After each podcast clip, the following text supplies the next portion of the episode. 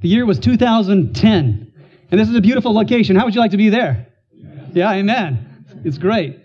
This is Haiti. It's a beautiful location. A lot of tourists go there, and they enjoy it. This was 2010 in January, and it looks kind of like fun. I like zip lining myself, but that's like the world's longest zip line right there, about a mile long. And it's a land of a paradox of mixtures, because there is also large slum dwellings. You can see off in the distance, there's the cruise ships, but then there's the places where people can barely exist. These structures aren't built very well because there's not a lot of building codes. And so as people have money, they'll buy some blocks and cement, and they'll just put it together. Well, it had been about 200 years before a major event happened in January 12, 2010. Darlene was pretty excited. Darlene Etienne. She was pretty excited. She was leaving her parents' place, and she was going to go to school in Port-au-Prince, the capital. And she was going to stay with her aunt and her uncle. And so she was moved out of the house, and she had moved in with her aunt and uncle. And on January 12, 2010, her aunt and her uncle were gone. She was there in the house alone, and an earthquake hit. This is the capital before. This is the capital after. It was a 7.0 on the Richter scale of magnitude, which isn't the highest, but it's pretty significant.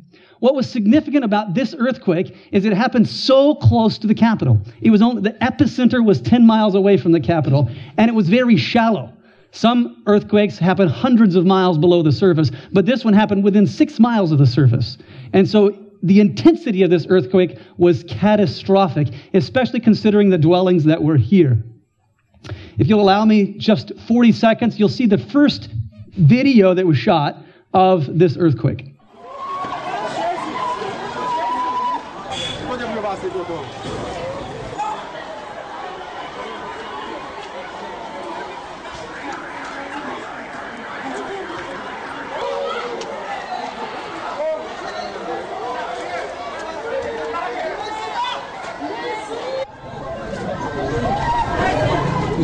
High-rises, just flat as a pancake.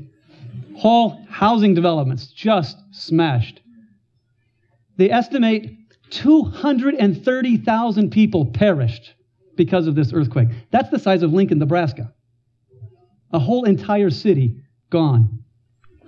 The world initiated a massive rescue effort on that day. They brought in ships and helicopters and rescue teams. They worked dramatically with these huge planes trying to alleviate suffering wherever they could. They dropped things out of planes. They did massive search and rescue efforts. They were working in very dangerous locations, going back in holes, trying to find everyone they possibly could. And then there's this dwelling. Darlene was in this dwelling. Everyone was gone. She wasn't even actually supposed to be home that day. They thought she was somewhere else. And she kept hearing people screaming for help and rescuers rescuing them. And she kept wondering, who's going to rescue me? And when anyone would come near, she would cry out. She waited one day. She waited 2 days. She waited 3 days. She waited 8 days. No one came. On day 10, she was still in this hole, and she would cry out for help, and no one would respond. They didn't realize she was there. On day 10, the United Nations called off search and rescue. They said there's no one alive at this point. It's not even worth looking. Day 12, she's still alive. Day 13, she's still alive. Day 14, she's still alive. Day 15, she's still alive. I'd like you to consider this passage with me. As we open God's Word this evening, I'd like to ask God's presence to be here with us again. Father in heaven, as we contemplate a serious subject, one with eternal consequences, one that we're all touched by, pain and suffering. Lord, this isn't a simple topic, nor is it one we should just easily dismiss, because your very character is called into question over this issue. As we reflect on the Scripture this evening, Lord, help us to understand it aright. We ask this in Jesus' name. Amen. So I have a number of scriptures I'm going through this evening. If you have a pad of paper or your phone, you're welcome to follow along and take notes of the scriptures that we're using. I'll be highlighting the scriptures up here on the screen. Hopefully you can see them decently back there. Can you see them in the back? Yeah, somewhat. Between heads? Okay. Sorry, I wish I could be a little higher, but the ceiling limits us here. Okay. In John, 1 John 4, verse 16, this scripture highlights an aspect of God's character. And we have known and believed the love that God has for us. God is love, and he who abides in love abides in God, and God in him. This scripture clearly states that God is love. He is love. Now, God is loving. He is merciful. He is gentle. But this states that his very nature, he is love. That's his nature. So when we see God do things, it's an expression of who he is. It's an expression of love. When we see his law, it's a law of love. When we see his actions towards humanity, it's actions of love. Now, I have kids. My kids don't always think my actions are loving. But if I prevent them from doing something that would harm them, is that a loving act? Yeah. Now, they may not realize it at the moment. Dad, come on, please. And no, you cannot do this because I love you. My daughter's grinning from ear to ear. None of you know who it is, but if you see a big smile in the back, that's her. God is love. Now, it's one thing to say you're love. I'm love. How do you know? Just words don't make that so. It takes demonstration. God is love. So we're going to look at the very beginning of God's interaction with humanity on this earth and see what it has to say about this planet. This is in Genesis chapter 1 and verse 10. God created the world, and on the second day he called the dry land earth, and the waters that were gathered together he called seas. And God saw that it was good. It was what? Good. It was good. I mean, if God says something's good, it must be good. My wife says tomatoes are good. I hate tomatoes. But if God says it's good, it must be really so. He said it was good. He said it was good six times he said it was good. And then on the sixth day, and God saw everything that he made, and behold, it was very good. Very good. It was good six times, then very good. Now, I'm going to be quiet for just a moment, and I want you to reflect on the screen.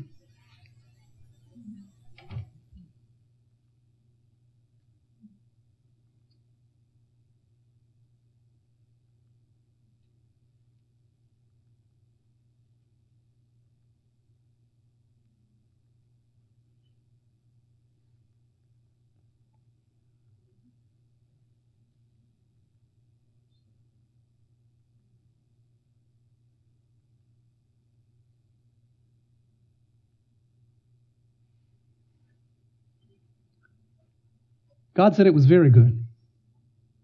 When I look around at this world, oh yeah, there's good things, sure. Zip lining, cruise ships. But when you really start looking, you put your glasses on, and you start looking, this world isn't so good.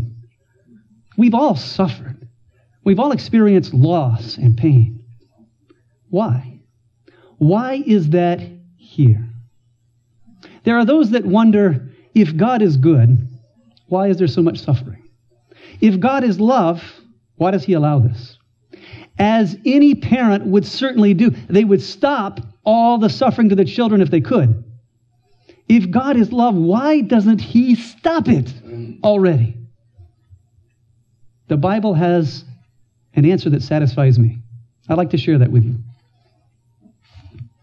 The Bible tells us in Revelation 12 and verse 7, that pain and suffering didn't start here. The scripture tells us that there was war in heaven. It began there. It didn't begin here. There was a war in heaven. Ezekiel tells us a little about this. This is Ezekiel 28.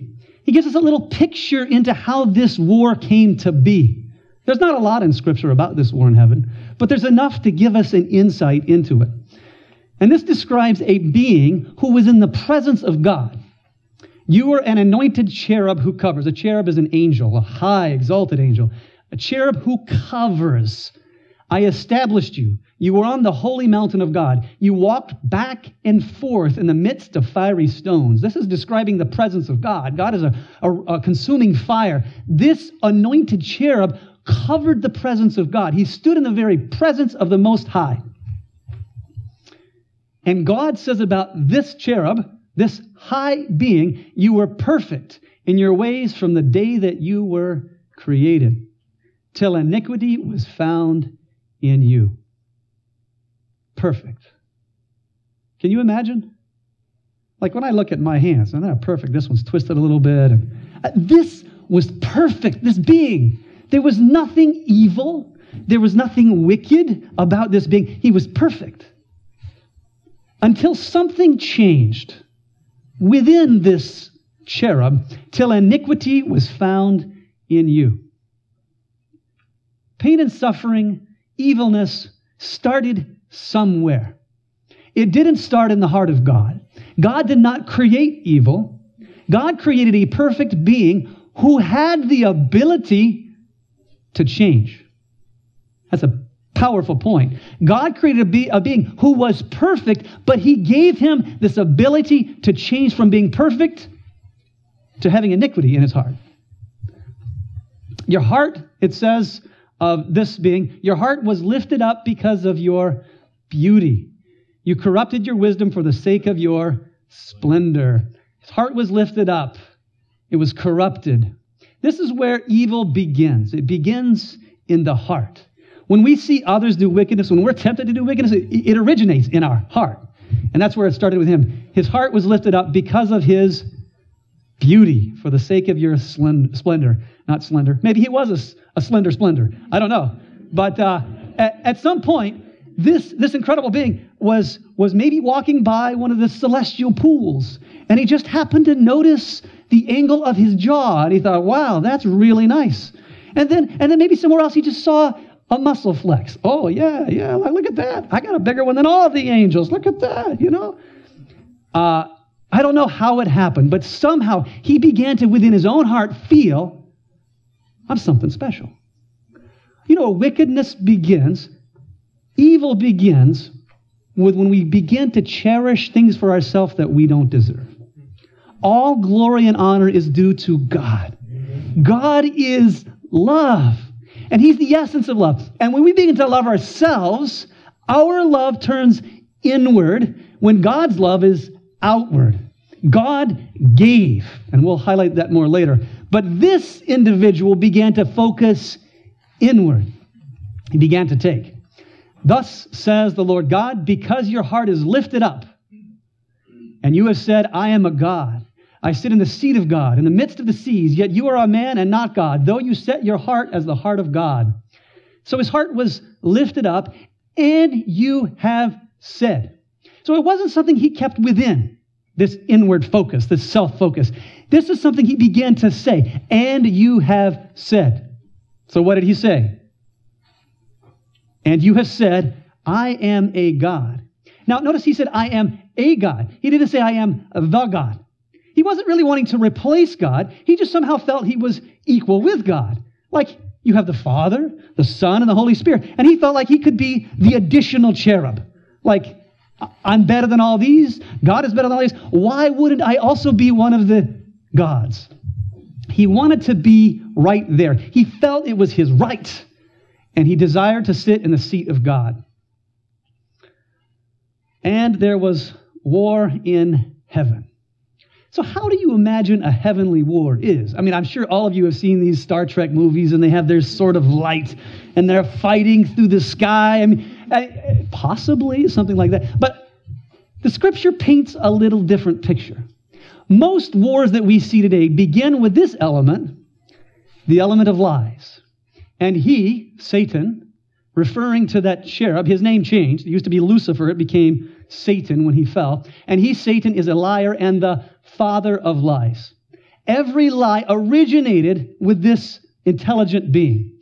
He used this as a mechanism of warfare against God. So God was sharing truth, and Satan was arguing with lies. And the Bible tells us that he's the deceiver of the whole world. He's pretty effective. Most people think of Satan as some creature that's kind of goofy. He's got a tail with a point on the end, and he's got a pitchfork, and you can trick him at times. This one has deceived the entire world. He's a being beyond our imagination. Incredible. So, and there was war in heaven. Michael and his angels. Michael is another name for Jesus. If you want to ask me about that later, I'm happy to explain that to you. But Michael and his angels fought against the dragon, and the dragon fought also with his angels. And the scripture tells us some good news. He was defeated. He was defeated, and there was no longer any place in heaven for him. He was cast out. So the great dragon was cast out. We're in Revelation 12:8-9.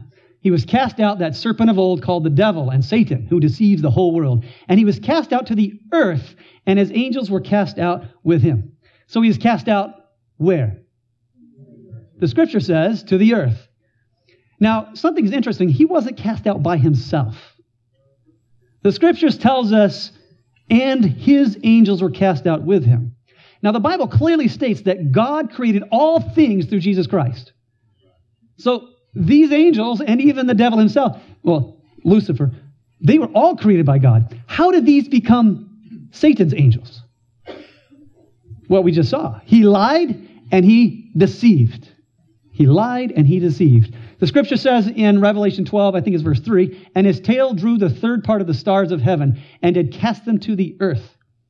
In the beginning of Revelation, Revelation 1, the scripture tells us that the stars are a symbol of his angels. So when it's referring to here the dragon's tail, it's symbolic of Satan. He was the dragon, and he drew a third part of the angels in heaven. Now, I don't know how many angels are in heaven, but there must be a lot. And he took a third of them with him. He must be pretty convincing to convince an angel that his lies were true and God was false. And did cast them to the earth. So the scripture tells us that we, this little world, have been made a spectacle to the whole universe, to angels as well as to human beings. How are we a spectacle? How did this happen, and when did it happen? Well, we're told again in Revelation 12, the great dragon, called the devil and Satan, he also has another name. Anybody guess what his other name is? Dragon. Yeah, the great dragon. He's called the devil and Satan. He's got another name. Enterprise. Beelzebub. Well, right here in this text, it tells us the serpent of old. The dragon, Satan, the devil is called the serpent of old. Now, if you go back to Matthew and further back into Daniel and further back into Psalms and further back into First Kings, all the way to the very oldest book in the Bible, Genesis, it just so happens to talk about a serpent that was spoken through by a devious being. Now, I personally believe that that serpent was a real serpent that Satan spoke through. Now, is it possible for angels to speak through creatures? I mean, yeah, we see in the story of Balaam, he talked to a donkey, right? So Satan was speaking through this serpent to Eve. Now, before we pull apart that story a little bit, we have to look at the framework just before that story happens when they are at the tree. Genesis 2:8. And the Lord God planted a garden in Eden in the east, and there he put the man whom he had formed. So he created Adam from the dirt of the ground, put him together, breathed into his nostrils the breath of life, and Adam came alive. I mean, it must have been exciting for God. Like, he spoke everything into existence, but this was the one he formed. And Adam came alive, and Adam was like, wow, it's a beautiful world. And so God says, well, just wait, I have another surprise for you. You need to go name all the animals. Oh, yeah, elephant, Mrs. Elephant. Giraffe, Mrs. Giraffe. Dog, Mrs. Dog. Horse, Mrs. Horse. And, hey, God, where's the other Mrs., you know? Don't worry, just take a little nap, and when you wake up, I have a surprise for you. And God created the highest thing in creation, his wife. Some of you met my wife and you came in. She's the highest thing in the Anderson house. So on the way out, say hi to Mrs. Anderson, blonde lady. I think Eve would have blushed to have been in her presence, but Adam was pretty excited about Eve. And so God gave Adam everything he needed. But okay, so he put him in the garden. He formed him and gave him, okay, and out of the ground the Lord made to spring up every tree that is pleasant to the sight and good for food. So how many trees did he give them? Every tree. I mean, just try to think of a tree he didn't make. Oh, there's pineapple tree. No, they don't have pineapple trees. They grow on the ground. But there's mango trees and apple trees and, oh, peach trees. And praise the Lord, there's no tomato trees. But every tree, there was nothing lacking. They could get every fruit they wanted. But God added something else to this garden. The tree of life was in the middle of the garden, and the tree of the knowledge of good and evil. There was two special trees. One tree, if they ate from this fruit, they would continue to live on forever and ever. There was another tree, God said, you can't eat from this tree.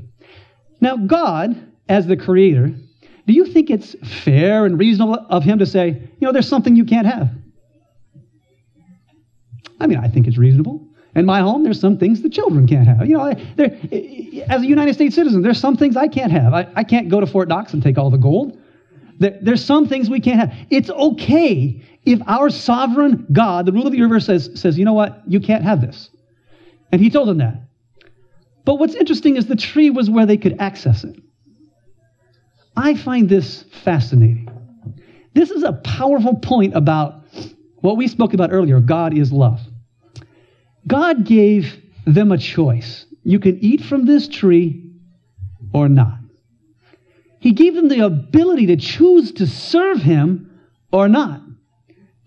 God gives us free moral choice. Now, this is hard for some religionists. They say, well, if God knows the future and he knows what I'm going to do, then it's already decided. It's just going to happen. But you misunderstand the character of God. For God to be loving, he has to hold these things apart. He has to say, I know the future, but I'm going to hold back my deciding of it, and I'm going to allow you to choose. Like, God is God, right? I mean, he can make that decision if he wants. He can hold it apart, so he doesn't force us, and he allows us, and yet he knows the future. So there's some things about God, he's much higher than us, we just have to accept. I don't understand how he can know the future and not control my free choice. But he says he gives me free choice. Okay, I accept it. I see evidence of it in the Bible. He gave them a tree. That tree stands as a landmark, planted firmly. God gave Adam and Eve the free choice to choose to serve him. Praise God, we have a free choice today too. But of the tree of the knowledge of good and evil you shall not eat, for in the day that you eat of it you shall surely die. There was clear consequences. God said that they would what? They would what? They would surely die. Okay, all right. He said that. All right. They didn't know what dying is. They had never experienced it or seen it. Okay. Now, we move to Genesis chapter 3, the very first verse, where we were just a minute ago. We have this serpent that was more crafty. King James says subtle than any other creature of the field that the Lord had made. I would imagine the serpent was pretty impressive to look at. I don't like snakes myself, but and he said to the woman, now, before we read that, he said to the woman, three sentences. Those three sentences have changed the course of this world. Be careful what little bit you accept. As we look here, we're going to see one of them is just a question. One of them is a statement, and one of them is true. Let's look at them. And he said to the woman, did God actually say, you shall not eat of any tree in the garden? Did God actually say? He was calling into question what God said. Anytime there's someone that calls into question this word, they're following in his footsteps. God's word has authority in our life. Did God actually say? Now, the reason why he's asking this instead of telling it, it's because he wants her to begin thinking about, was God reasonable in what he said? Like, was it fair of him to say that? And he calls into the question the character of God. And the woman said to the serpent, we may eat of the fruit of the trees in the garden, but God said, you shall not eat of the fruit of the tree that is in the middle of the garden, neither shall you touch it, lest you die. Is that what God said? No, that's not what God said. He said, you're not to eat from it. He didn't say anything about touching it. She added to what he said. You shall not eat of it, neither shall you touch it, lest you die. Now the serpent picked up on that, and he said something here. You will not die. Now, is that true? I mean, Eve is dead. I mean, she's no longer here. I mean, he lied to her. The father of lies lied. You will not die. So he's saying that what God says will happen doesn't actually happen. You really can't trust him. He puts a little seed of doubt in with this sentence, just challenging God to the hilt, saying you can't really trust him. I hit the wrong button. That happens. Okay, there we go. For God knows that when you eat of it, your eyes will be opened, and you will be like God, knowing good and evil. Now, I would submit to you that this is true, that after they ate of it, their eyes were opened, and they did understand good and evil. This is true. But he's calling into question God's care for them. If God really cared for you, he'd let you. He's holding back from you something that, honestly, I would let you have because it's what you really need. He was trying to slip himself in as the one who could really provide for their needs and shove God out of the picture, and as though he was the one that really, honestly cared for them. For God knows that if you just listen to me, you'll have a better life. He was really presenting something striking. Now, it's interesting, after they ate the fruit, God confronts Adam and Eve. And Adam responds, not out of I'm really sorry. He points the blame somewhere. The man said, the woman whom you gave to me, to be with me, she gave me the tree and I ate. Now, what kind of a cop-out is that? Who's he really blaming here? God, you're to blame. All right, so Satan had succeeded in his objective. His objective was through three sentences to undermine their belief in God and to blame him for their predicament.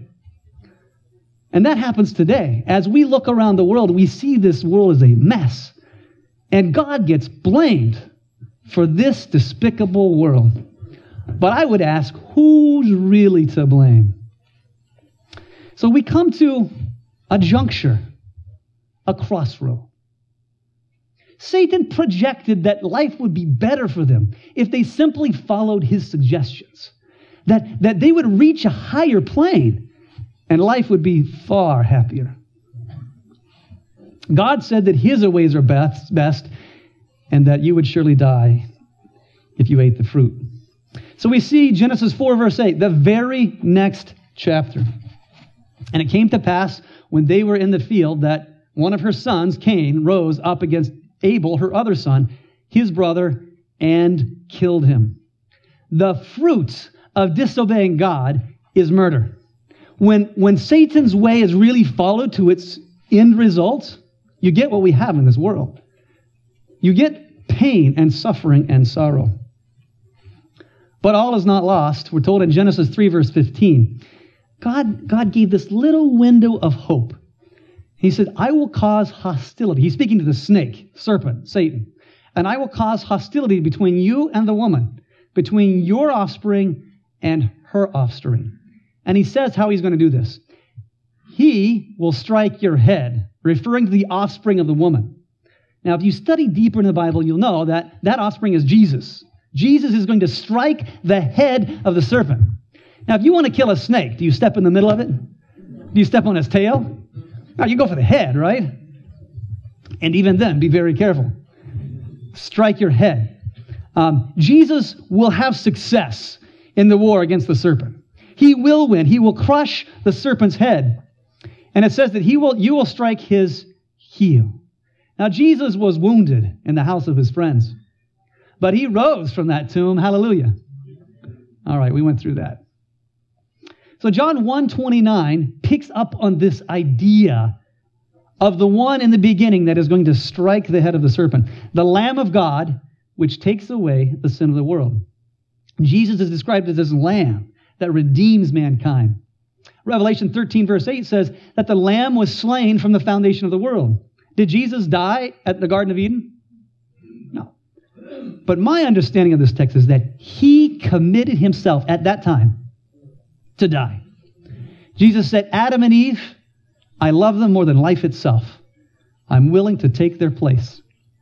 The Lamb slain from the foundation of the world. The path that was opened before Adam and Eve was one they thought was going to be glorious, but resulted in the world we see today. Are you happy with this world? I mean, are you really happy? I mean, if you live a good long life, 90, 100, as you get older, it gets harder to move around. Like at my age, 42, when I get down on the ground, it hurts to get up. I never felt that way when I was younger. It's not as enjoyable as it used to be. When you fall over, it hurts way more than it did when you were a little one, you know? I'm not happy with this world. I want something better. Jesus came to die in our place, praise God. But he came to do something else as well. We're told in Matthew 11:27, Jesus says, "No one knows the Father except me, the Son. And anyone to whom the Son chooses, he will reveal him." Jesus came to reveal God's character. Now, Satan had made an accusation against God. He had said that God wasn't fair. He was holding back. But Jesus came to really reveal the character of God. Now, I have a question for you. God could have easily wiped Satan out, right? I mean, he was lying against his throne. There was war in heaven. God could have easily just wiped him out right then. But he didn't. He allowed him to continue to exist and to continue to lie because he gives his entire universe free choice. These accusations are raised against God's character. God isn't fair. I, Lucifer, deserve to be part of his throne. And then he gets kicked out of heaven. He says, God is really unfair. And all these angels follow him. And then he comes to this earth, and Adam and Eve, they also believe it. They blame God for their condition. If God was simply to wipe Lucifer out, the question might still linger in their mind. Maybe Lucifer was right. Maybe God isn't really fair. And perhaps there would another Lucifer arise in one being or another, and the rebellion would continue. So God has allowed this experiment to happen on earth so that we can decide whose side we want to be on. We can see, is this really what I want? Or is God's way the best? Well, Jesus came to reveal God's character. He came to set it straight once and for all. Is God selfish? You know this text. John 3:16 sets it straight. For God so loved the world that he gave. God so loved. That's his character. That's who he is. Because of his character, he gave.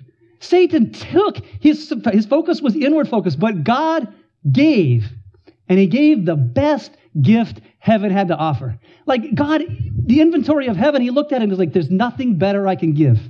I'll give my son. God didn't hold back. God gave everything we need and more. That whoever believes in him. This is a problem some religionists have. They say, well, God determines everything. You know, I mean, he knows who's going to accept him, and he knows who's not, and he's already determined who's going to be in heaven and who's not. This text stands as a foundation, just like the tree of knowledge of good and evil. It stands as a foundation that God gives us free choice. Whoever. Who wants to be one of those whoever's? Whoever believes in him should not perish but have eternal life. Satan took away life, but God gives it. Praise God. For God so loved the world. This was a prison for Darlene. 15 days. Her pulse was weakly beating. She's wondering, is anyone going to know that I'm here? The 15th day, 5 days after they stopped looking, someone climbs over the top of this, and she heard rocks tumbling. And she called out for help, and praise God, they heard. And they climbed down. Hello? Yes, I'm here. Who is it? Darlene. do you know, have any family? Yes. And so she was able to give them her phone number. I have a short video clip of like 30 seconds. Would you like to see just as they pull her out of this hole? Would you like to see that? Yeah? Okay. All right. You ready? That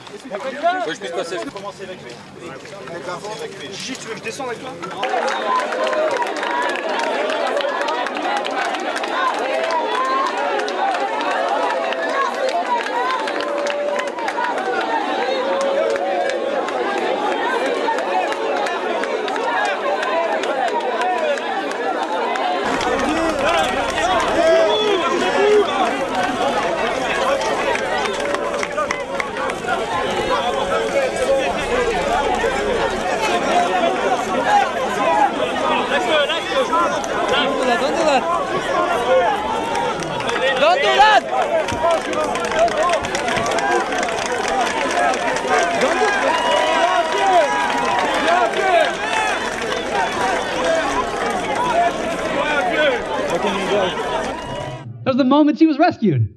Like everyone was cheering and rejoicing. She's alive. This is her. A few years later, it's kind of hard to see in that picture. Was it worth it? Praise God, it was worth it. She experienced horror, doubts, wondering, does anyone care?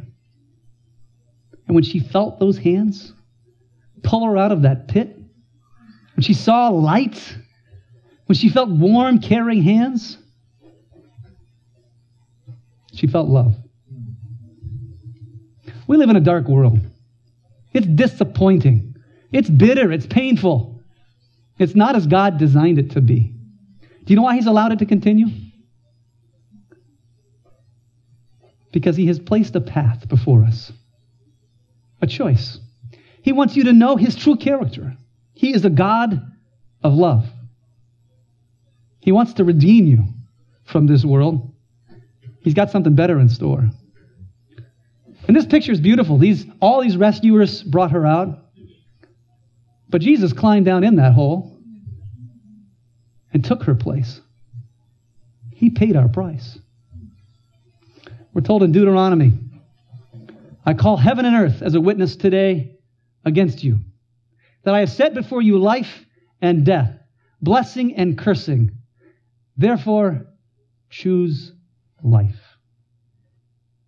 that both you and your descendants may live. Do you want life? It's to be found in Jesus Christ, whosoever will. He paid the ultimate price. He's not to blame for the wickedness we see in this world. What we see around us is evidence of a world that has rejected God. But this is what Jesus is doing now. He's praying for you to make a choice. Do you want to choose life? If you want to choose life, I would invite you to stand with me. Stand. We're going to stand before the God of the universe and say, I want life. I see the character of God revealed on the cross. I see the wickedness, the pain, the sorrow around me is not your fault, but it causes me to want something better. Praise God, it's in Jesus. It's in Jesus. Let's pray together. Father in heaven, as we have contemplated a serious subject, one with eternal consequences, we recognize there is a path before us. Lord, we don't want the path of death. We want the path of life, life to be found in Jesus Christ. Lord, we want to be pulled out of this pit and taken to your glorious mansions above. Lord, thank you for the Word of God that helps us to see clearly the character of God, that we might have hope.